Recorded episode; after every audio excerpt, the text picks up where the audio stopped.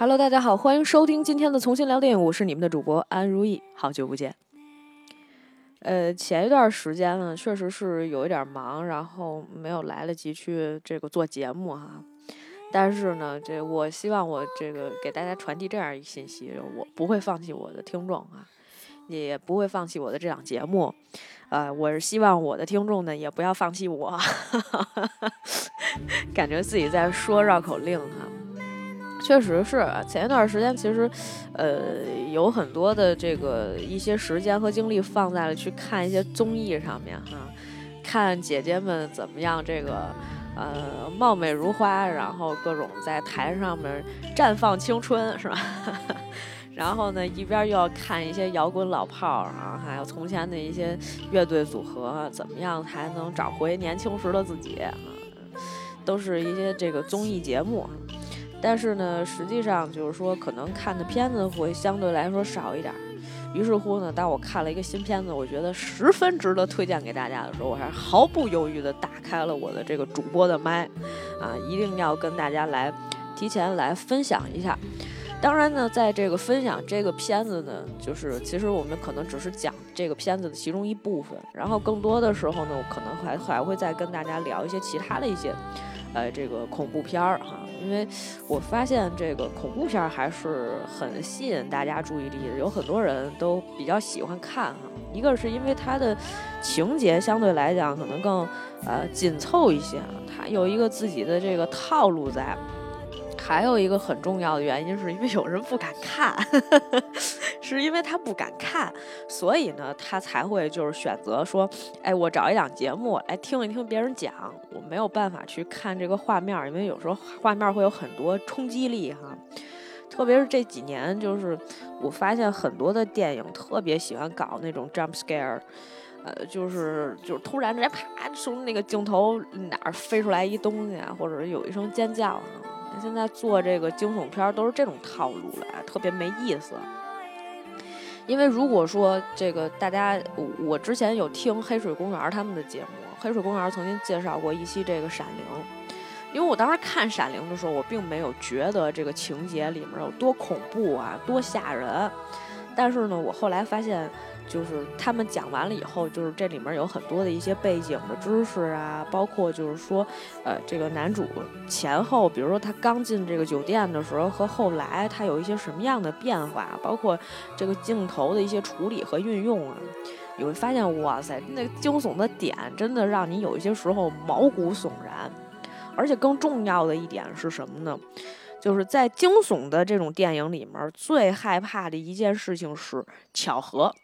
啊，在做任何的这个电影里面都会有这种情况，就是什么是巧合呢？我给大家举一个例子哈，当然这是一个笑话，还没到这个惊悚的点啊。虽然我已经换了背景音乐，大家可能听出来了。呃，之前这个他们黑水公园有一期专门讲这个闪灵的时候啊。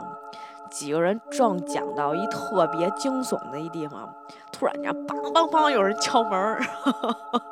人给几个大老爷们吓坏了，你知道吧？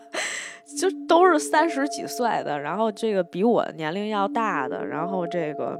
呃也是有很多阅历，看过很多这种科幻类的电影的，然后讲过很多惊悚类故事的啊。几个人吓都不行了，因为当时可能是在其中一个人的家里面录的，另外俩人就说：“我这一会儿还得回家呢。”我说：“几个北京人是吧？我一会儿还回家呢。我这这得回家得老远呢，开车什么之类的。你说这大半夜的怎么弄啊？就是说，哎，就就有很多这种很好玩的这种梗啊。我们今天讲的这个夺魂连线，其实也有这样的一些梗。”我来简单的跟大家介绍一下剧情，然后我们再来说这个这关于恐怖片套路，我们再闲聊几句哈。这个夺魂连线实际上呢是一个这个疫情期间催生出来的一个作品，非常简单哈。大家都管这种电影叫做这个桌面惊悚片儿。为什么叫桌面惊悚片儿呢？因为这个电影从头到尾就属于那种拿 Zoom 拍的。Zoom 大家知不知道？就是一个视频会议的一个软件儿。我相信这个在疫情期间，可能大部分人都对这个东西不是特别陌生。当然，我们可能会用的是那个什么腾讯的那种，呃聊天会会会会议的那个就是软件，还有这个阿里是不是也出来，或者是直接用微信嘛，对吧？就这几种途径。但是国外呢比较多的可能就是用 Zoom，它是一个多人聊天的这种方式。然后呢，就是因为疫情期间，然后大家哪哪都去不了嘛，就其中有一叫黑莉的一个呃小姑娘啊，组了一个攒了一个局，找了六个朋友，然后呢，大家一起开 Zoom 这个视频连线，有人喝酒呀，有人这个你想放松一下，抽点大麻呀什么的，大家干嘛呢？大家玩一个叫降临仪式的东西，我 靠，听起来特别诡异啊！什么是降临仪式呢？简单说起来啊，就是，呃，召唤这个从不同的空间来的一些灵魂哈，就是你要说招魂也不是不可以，但是实际上呢，这个降临仪式比较普遍的一种情况是，这个就是这个笔仙哈，或者是碟仙这种形式。我还专门去查了一下这个百度百科，就说这个降灵术，降灵到底是什么东西？它就是一种能够把一些在这个幽冥界或者干脆就存在于我们身边的一些灵异的能量召唤出来的一种巫术。在中世纪的欧洲啊，有一些灵媒举行降灵会，召唤一些死去的灵魂，询问他们一些问题。因为那些死灵了解过去，通晓未来，所以大部分是做预言。还有一些小的降灵术，比如说这个笔仙或者是碟仙。笔仙和碟仙大家都接触还比较多了，这个降灵好像咱没没怎么听说过哈。刚好这个这个英国的这个电影里面，这个叫 Host。夺魂连线里面就讲了一个降灵的这么一个事儿。以前吧，这个降灵吧都是那种大家现场做，然后他需要有一个灵媒在场，就是得有一个懂这个东西的人，啊，这个让大家去，呃，这个比如说点根蜡烛啊，让大家去冥想啊，做一圈儿啊，然后把所有人手都拉起来呀。他没有那个就是像笔仙或者碟仙一样，他有一个盘子，就是有一个这个。那个什么，就是那个字母的那个、那个、那个、那个地图，有张图是吧？就说什么 yes 和 no 啊什么的，不可能呢。就是说灵媒来做这个沟通，这个灵魂以及这个人类之间的这么一个沟沟通的这么一个桥梁。所以呢，这个因为大家都出不去嘛，就搞了一个线上的，咱也没听说，咱也不敢问，什么叫做线上的呢？就有一天，就是反正几个朋友就一块儿聊天儿，因为先到的人呢，就是这个黑历史这组织者嘛，然后呢，还有一个亚裔的一个姑娘，呃，这个亚裔混血吧，就是这个应该是中亚的，中中美混血儿，我不记得了啊，反正就是一个有亚裔血统的这么一个姑娘。然后还有几个这个，比如说有一个好像已婚的啊，还有一个这个男的，然后还有一个喜欢搞怪的小爱搞鬼鬼脸儿的，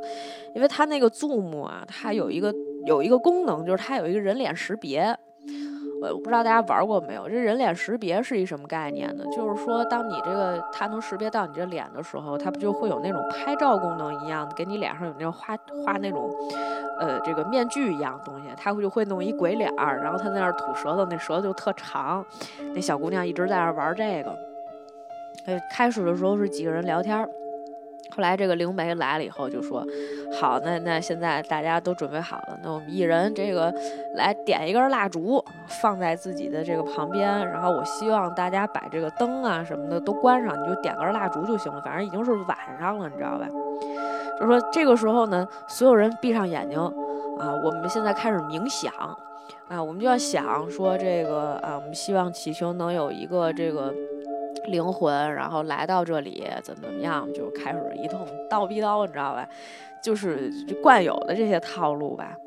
然后这个时候呢，就其中有一个，他们这一共是六个人玩这个游戏，加上灵媒，一共是七个人。然后其中就有一个男的，他的这个女朋友可能过来了，就跟着捣乱，还把蜡烛给吹灭了。结果呢，这男的说：“哎，sorry，该死，我这不行了啊，这个解决一下这个问题，就把这个就是他这视频就给关掉了。然后其他的五个人跟着灵媒一起来玩这个游戏，这个降灵游戏。然后这个时候呢，这个灵媒就说：大家有没有呃，我们已经这个都祷告完了，想想象自己，想象我们几个人坐在一个围成了一个圈儿，然后大家手拉手，然后，呃，依照咱们所有人的这个力量，才能召唤出来这么一个这个呃呃冥界的这么一个这个灵魂，也可能是是你身边的。啊，念完了之后就说，哎，大家有没有感受到啊？有没有这个，呃，一些什么奇怪的东西？没有哈，其实没有。然后，但是这个时候呢，他就看见其中有一个这个这个可能是也是有固定伴侣的吧，这个一个女的，啊，这个我们就管她叫做一个已婚的吧。这个已婚的这个女的呢，她当时她的这个镜头里面确实是有一个啊，这个。绿色的一个小小斑点，不是她后面的那种光啊，不是那种灯光，有一绿色的一个小斑点。然后这个灵媒就开始问他，就是说你这个你这个背后你那个是是不是有个光啊？你知道吧？就感觉有的时候灵媒也瞎，也不一定都是真的，因为有那种像神棍一样的人嘛。有些时候你是没有办法去判断，说这个人到底是就真的懂，还是说就是 就是胡胡勒的，知道吧？因为而且就是更要命的是，他要不跟你在一起，他要给你搞搞鬼的话，这很难。结果大家就说：“哎，没有没有。”然后黑利说了句啥？黑利说：“我感觉我肩膀上好像有人拍了我一下啊。”然后就说：“那咱们再还还得再感受一下。”然后顺便呢，就是说我们现在大家一起跟我问一个问题，就是说现在有没有这个哎这个异界的这个灵魂呃与我们在一起？如果有的话，请敲一下门。然后大家就一起问这个问题。结果问完以后，就听到当当当，就开始有人敲门。我靠，所有人都惊了，你知道吧？因为它是连线形式，你并不知道是谁的这个，只有当事人知道是谁自己家的门响了。就我现在跟你说这，我也起鸡皮疙瘩，因为我在想象说，如果我们家这个时候突然之间有一巧合，有人当当当开始敲门，那我就得吓死，因为我又放了一个这么诡异的音乐。就是说，这时候大家就就都神经特别紧张啊，就觉得我靠，这么快招这个东西就招来了。结果发现那灵媒说：“哎呦，对不起，不好意思，不好意思，是我叫的一个外卖，叫的一个快递哈。那个我本来约他的时间应该是提前的，但是他给我拖后了，说那个现在才来，不好意思，不好意思，我去接一下什么之类的。然后他就走了。”而这几个人就开始放松了下来，就觉得哎呀哎呀，这跟着开玩笑啊什么之类的，就说哎呀不好意思，我的快递到了，我的披萨刚点完什么什么之类的，就聊了几句闲天儿。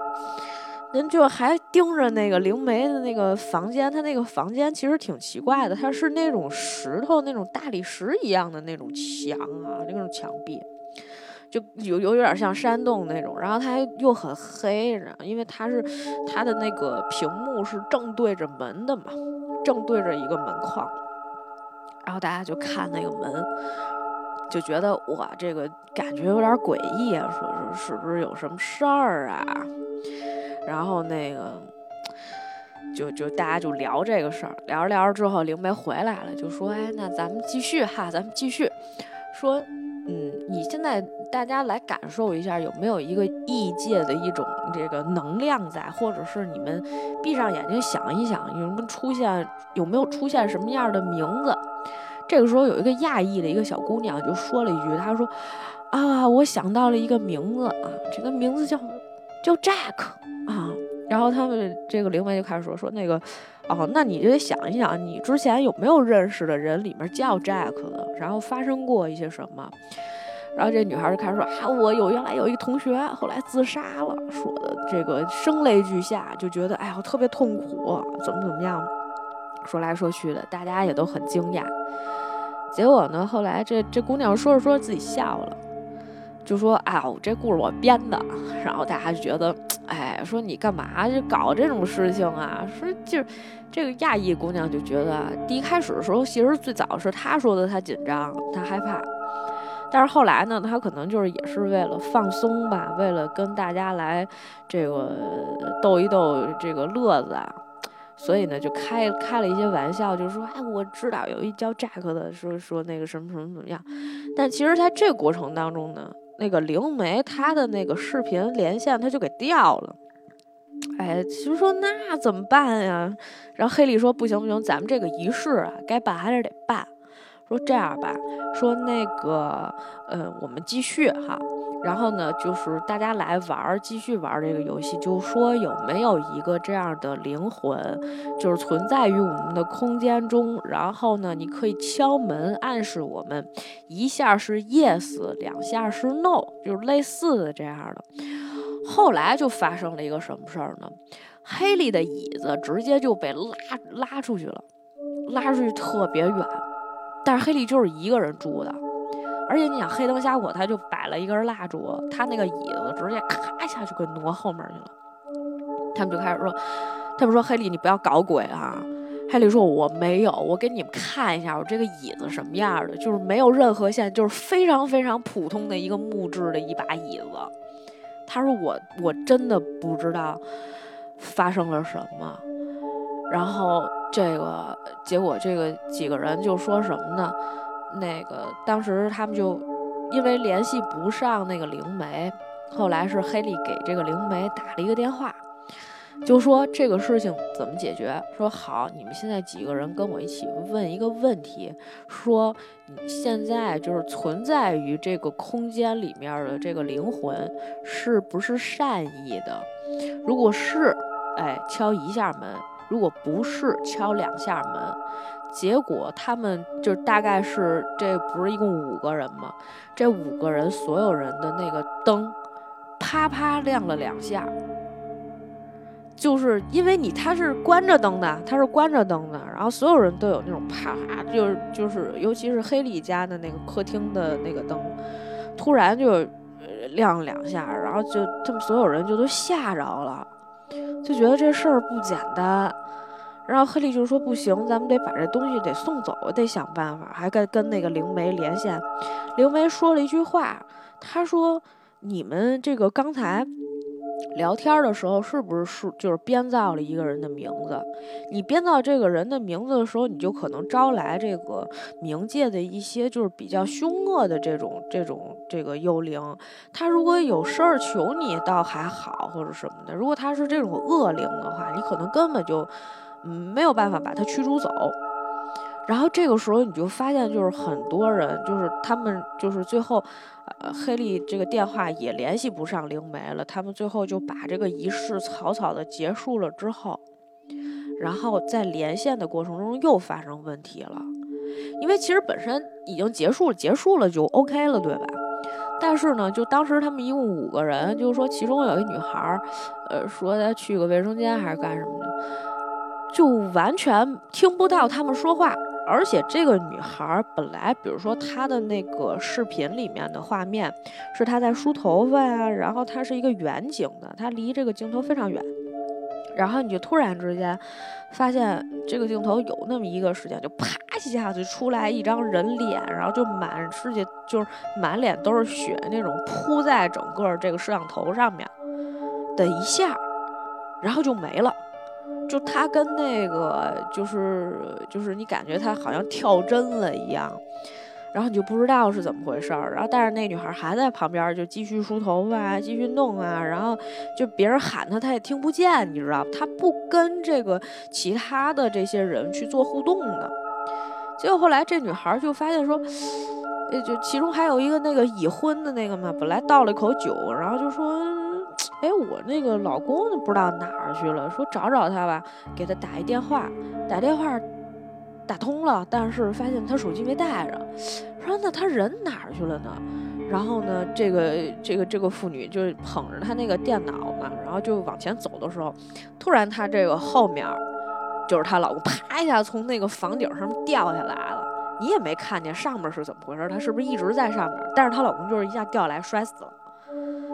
我靠，给这女的给吓的，你知道吧？然后就这几个人陆续出各种各样的问题，就是好像那个就是那已婚的也是最后是，就是你能看到他那个电脑主屏幕里面，就是这个人爬上去了，然后啪又摔下来了，然后就不动了，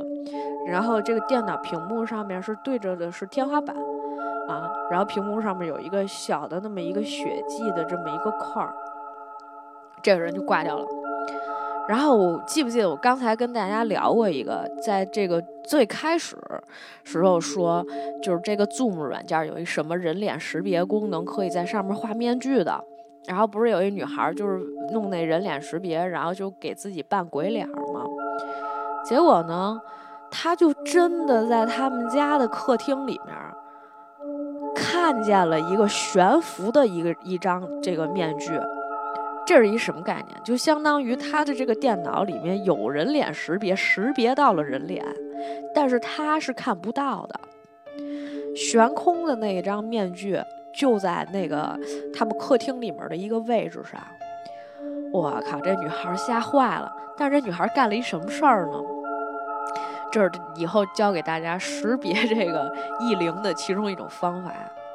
她拿着来一堆面粉，她就撒在地上了。撒完地上以后，你就发现那个脚印儿啪啪啪冲着他就过来了，哇，给这女孩给吓的，然后她就开始跑，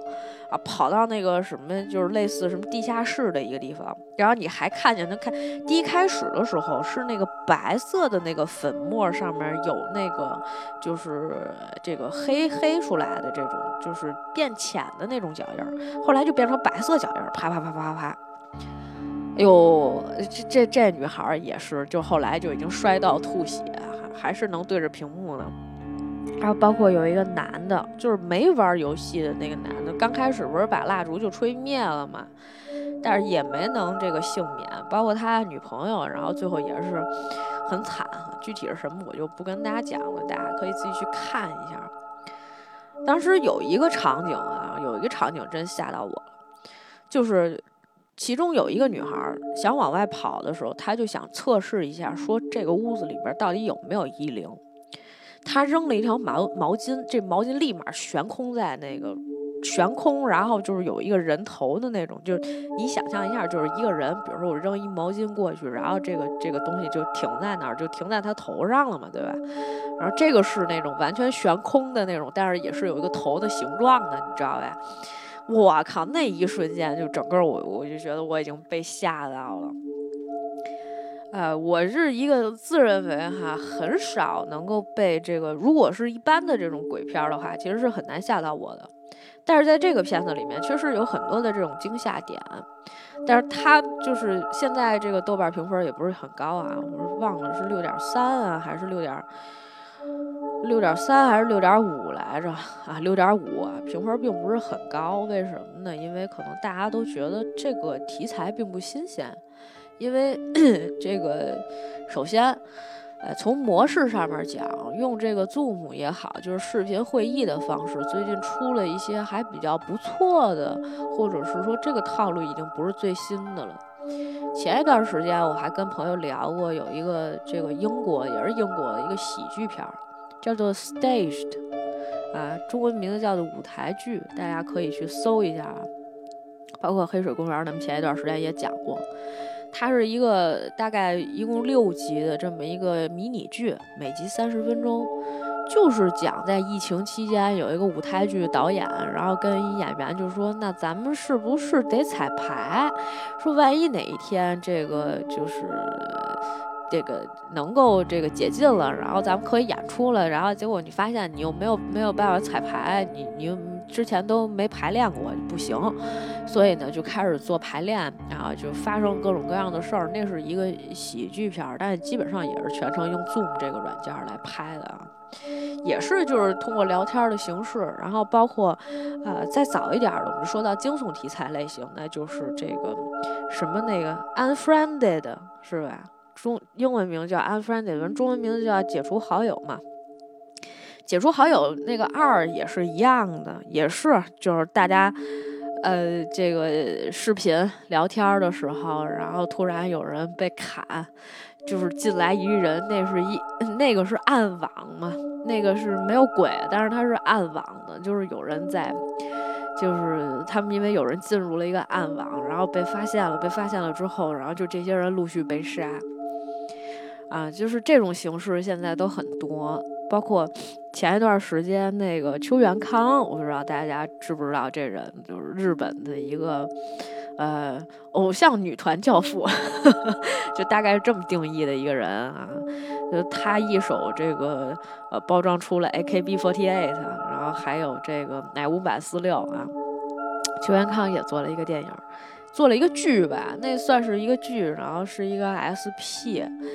呃，叫做《远程谋害》，远程，哎，好像叫这名字啊，远远程遇害，叫远程遇害。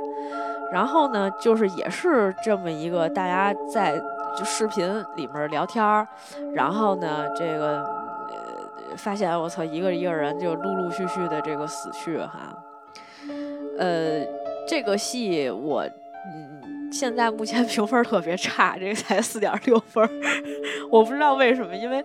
它一共两集，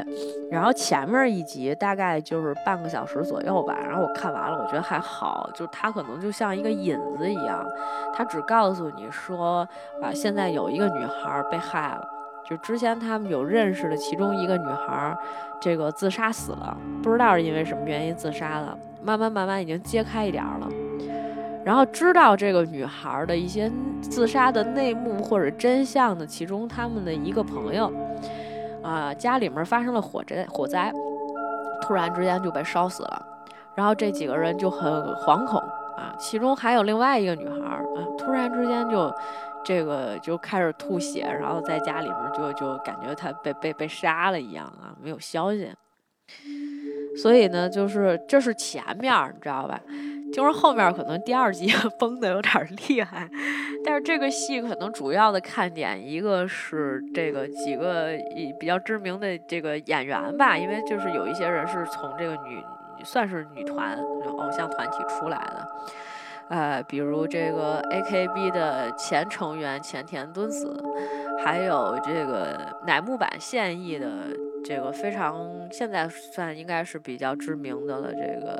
斋藤飞鸟，斋藤飞鸟应该是，呃，演技上面还是差一点。虽然他其实长相可能算是，呃，这个比较甜美、比较出众一些的。这里面就演一个暗黑系的一个女孩，然后还有这个本田翼，就是也是一个比较，呃，怎么讲？人气上面还是比较高的这么一个女演员，但是我从来没觉得本田翼会演戏哈。但是本田翼的这个功功力就在于，就是她可能跟谁搭戏，最后可能都会跟那个男男主角谈恋爱。就 这，这是我跟你讲，这是一个作为一个女演员的一个非常非常大的一个优势，也不能说优势吧，但是就是。这个大家自己去评价吧。呃，男演员方面呢，还有这个新田真剑佑，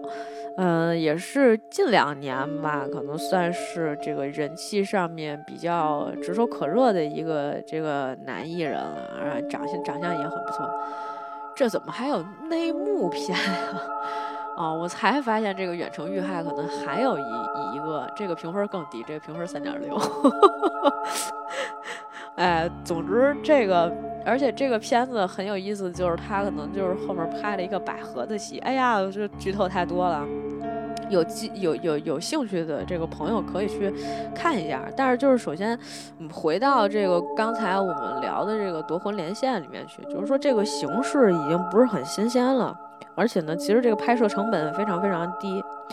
但是为什么跟大家介绍一下呢？这个片子有两个特点，第一。就是我刚才已经剧透过了，就是在怎么样能够发现一些这个鬼的这个踪迹上面，它给了你一种全新的尝试哈。比如说搭毛巾这个，确实挺吓人的，挺瘆得慌的。其他的时候就是很多，呃，它切换的一些镜头确实都是这种主观视角的一些镜头，会让你更有一些这个真实感，然后会有一些时候是更恐惧的啊。包括它可能，比如说这个在摄像头里面，它会嗯拍一个门，然后这个门又是很黑的，然后就非常的空洞的，你不知道会有有什么东西啊，甚至是这个黑里后来是就就是被一个就是你看不到的一个力量，直接拖拽出了门，然后门啪一下子关上，就这样的一些场景啊，还是会给你造成一些视觉上的一些冲击，以及心理上的一些阴影的。然后另外一个比较好的一个地方是什么呢？这个片子的时长只有五十六分钟。呃，我其实从前这个也很喜欢看一些短片儿，然后呢，就包括说，呃，也看这种时长正常的一些电影，正常情况下八十多分钟、九十分钟吧。因为其实恐怖片呢，通常情况下不会安排的时长过于长，一百二十分钟那种，就是大家就会觉得太累了。除非你这个是一个非常大的一个故事线，或者悬疑后面有很大的反转，可能才会这么安排。但是如果它是一个纯惊悚，就是最后其实我也没有给你太多的解释，我只是为了呃吓唬你，让你这个精神上面得到一些刺激的话，啊，这种片子一般都不会太长。但是呢，呃，通常情况也是八九十分钟。八九十分钟意味着什么呢？意味着我可能前面大概有二十到三十分钟的时间全部都在铺垫，就是我没有进入到真正的那个恐怖的那个情节里面。因为前面越是铺垫的，让你觉得啊没有什么，比如说巧合，我们刚才已经说了，这个就是比如说这个灵媒，他突然他跟大家说这个什么时候如果有有有这个灵魂在的话，示意一下敲两下门，那个门不就砰砰就响，结果发现哦是一快递员，那么这就其实是一种巧合。但是如果你是在一个正常的时长的这种电影里面，这种巧合可能要做两次到三次，甚至更多。就是他为了让你放松一些警惕。我们举个例子，比如说原来就是大家肯定看过，大多数人看过《昆池岩》吧，就是韩国的一个惊悚片儿。他们也是去到了一个就是真实的韩国的原来一个精神病院的一个遗址，然后去那儿去做直播，啊，发生了一些灵异的事情。但是他发生这些灵异事情的时候，他同时告诉你说，呃，主线里面有有那么几个人是做直播的，你看到是直播的画面，然后辅线还有两个人是专门搞鬼的，就是是制造这些误会以及这制造这些呃巧合的一些人，但是你。就是他前面就做了很多这样的铺线，他在铺垫，然后他有一些支线，但是你后来才慢慢发现，说我靠，这俩人没搞鬼的时候，还是出现了一些很多灵异的事件。这个时候你才发现，哦，原来那个事儿不是这么简单，没有那么容易，没有那么轻松。然后包括，呃，这个还有一种方式，就是说，嗯，可能前期的时候他会给你做一些小的那种惊悚的，这个是正常的恐怖片套路。呃，我们刚才就是前面在讲的，其实是一些，呃，怎么讲，就是伪纪录片的这个套路。伪纪录片的套路，呃，基本上都是这样的。前面就是他可能会做的这个稀松平常一些，啊，他会会给你讲一个壳儿，先说这地方经常闹鬼。但是呢，就是刚开始的时候，大家就是进到这个地方的时候，你就会发现有很多巧合，然后呢，就是都是人为的一些，然后大家都是自己吓自己，根本就没有这些事情发生，啊，然后再到后来的时候，才突然之间发生，我操，这是真的啊，真有这样的事儿，它是这么一个套路。那可能就是如果我们再回到就是一般的那种恐怖片儿啊，一般的那种恐怖片儿里面都是什么呢？啊，这个可能前面的时候先跟你说也是，其实也是一样的，就是，呃，我觉得套路上都差不多，就是前面可能先跟你说有一传说，就先说这事儿特别吓人，然后呢，又慢慢给你做一些，把你的这个心理预期提到很高的一个位置上，这个时候再让你往下降，再让你的期待值往下降，他就告诉你说，每一次你的期待、你的判断都是错的。这就是为什么，就是他让你造成这，我预期已经到了一个很高的一个水准之后，然后他就不停的在打击你，告诉你说，不，哎，这个地方不是恐怖点啊，不，这个地方不是恐怖点。凡是他觉得让你觉得你很聪明，然后你找到了一个点，那是恐怖点的时候，反而他会突然之间告诉你说，这不是。这完全不是，你想错了，啊，我们在设计各种各样的陷阱，然后让你相信，哎，不是这么回事，根本没这么回事，然后后来突然之间，啪嚓一下就全爆出来了，就有，呃，这个一些奇怪的事情发生。但是关于怎么样去设定一个奇怪的场景，这个是就是大家一直在思考的一些问题，就怎么样才能吓到你，是吧？你就是就就就是随便出来个鬼脸儿，所以就是为什么这些年就是片子做的越来越差，就是都是那种 jump scare，这就没意思了。他给你的无非是那种怎么讲，就是打时间差吧，我觉得是，就是突然之间吓你一跳，而不是说他给你做了很长时间的铺垫。就是让你觉得这件事情马上就要发生了，但是它迟迟没有发生。然后，但是当它真的发生的那一刻，你还是会觉得，我靠，这事儿毛骨悚然，或者是说，它没有到一个就是你的那种预期里面的，就是比你想象当中的要恐怖。比如说，咱们举一例子啊，就是那个，我记得是《咒怨》里面吧。不就是那个有一个女孩儿，就是这，我能说吗？说完了之后，感觉大家要吓死了。就《咒怨》里面最恐怖的一个场景是什么？就是那个女孩躲在被子里。通常情况下，大家觉得躲在被子里是件非常安全的事情。但是你这个时候突然之间，然后你就 掀开那个被子的时候，你看见那个鬼有一双眼睛就在那被子里面，就是你知道吧？就是那种那种。精神上的刺激和那个 jump scare 的那种是完全不一样的。然后还有一种是那个，呃，就就是我我记得之前好像《见鬼十法》里面吧，也有一个这样的，就是说。他前面给你铺了很多次，就是关于那个，就是比如说这个不能在不能在地下，就是地下或者是就是这种有房檐的这种屋子里面撑伞，因为如果你撑伞的话，你就会见到鬼。然后那个场景就是他在一个就是地下室的，就不是地下室，是地下通道的一个地方，然后他不想打开那个伞。而且他第一开始的时候，他就有看见过，就是比如说这个，他可能视线被一些什么东西所遮挡住了，他只能看见一把伞在那儿。然后结果就是后来发现，哦，那个是有一个撑伞的人在那个前面走，在所以他看见了。后来是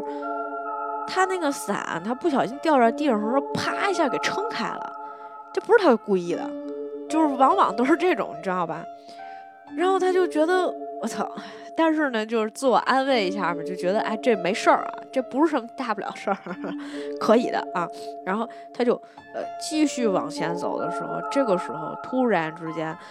又一次和他刚才遇到那个情况是一样的，是一模一样的，就是他视线仍然被一个东西挡了，他只能看见上面有把伞，他并不知道有没有人撑着。然后这个时候音乐就变成那种哒哒哒哒的，就非常强烈的那种，跟你心跳的那个节奏是一样的，比较快的那种节奏，哒哒哒哒过去，玩玩一看，果然什么都没有。这个时候，你的它不是那种突然之间给你来的一种，呃，这种精神上的一个，就视觉上面的一个冲击或者一个刺激，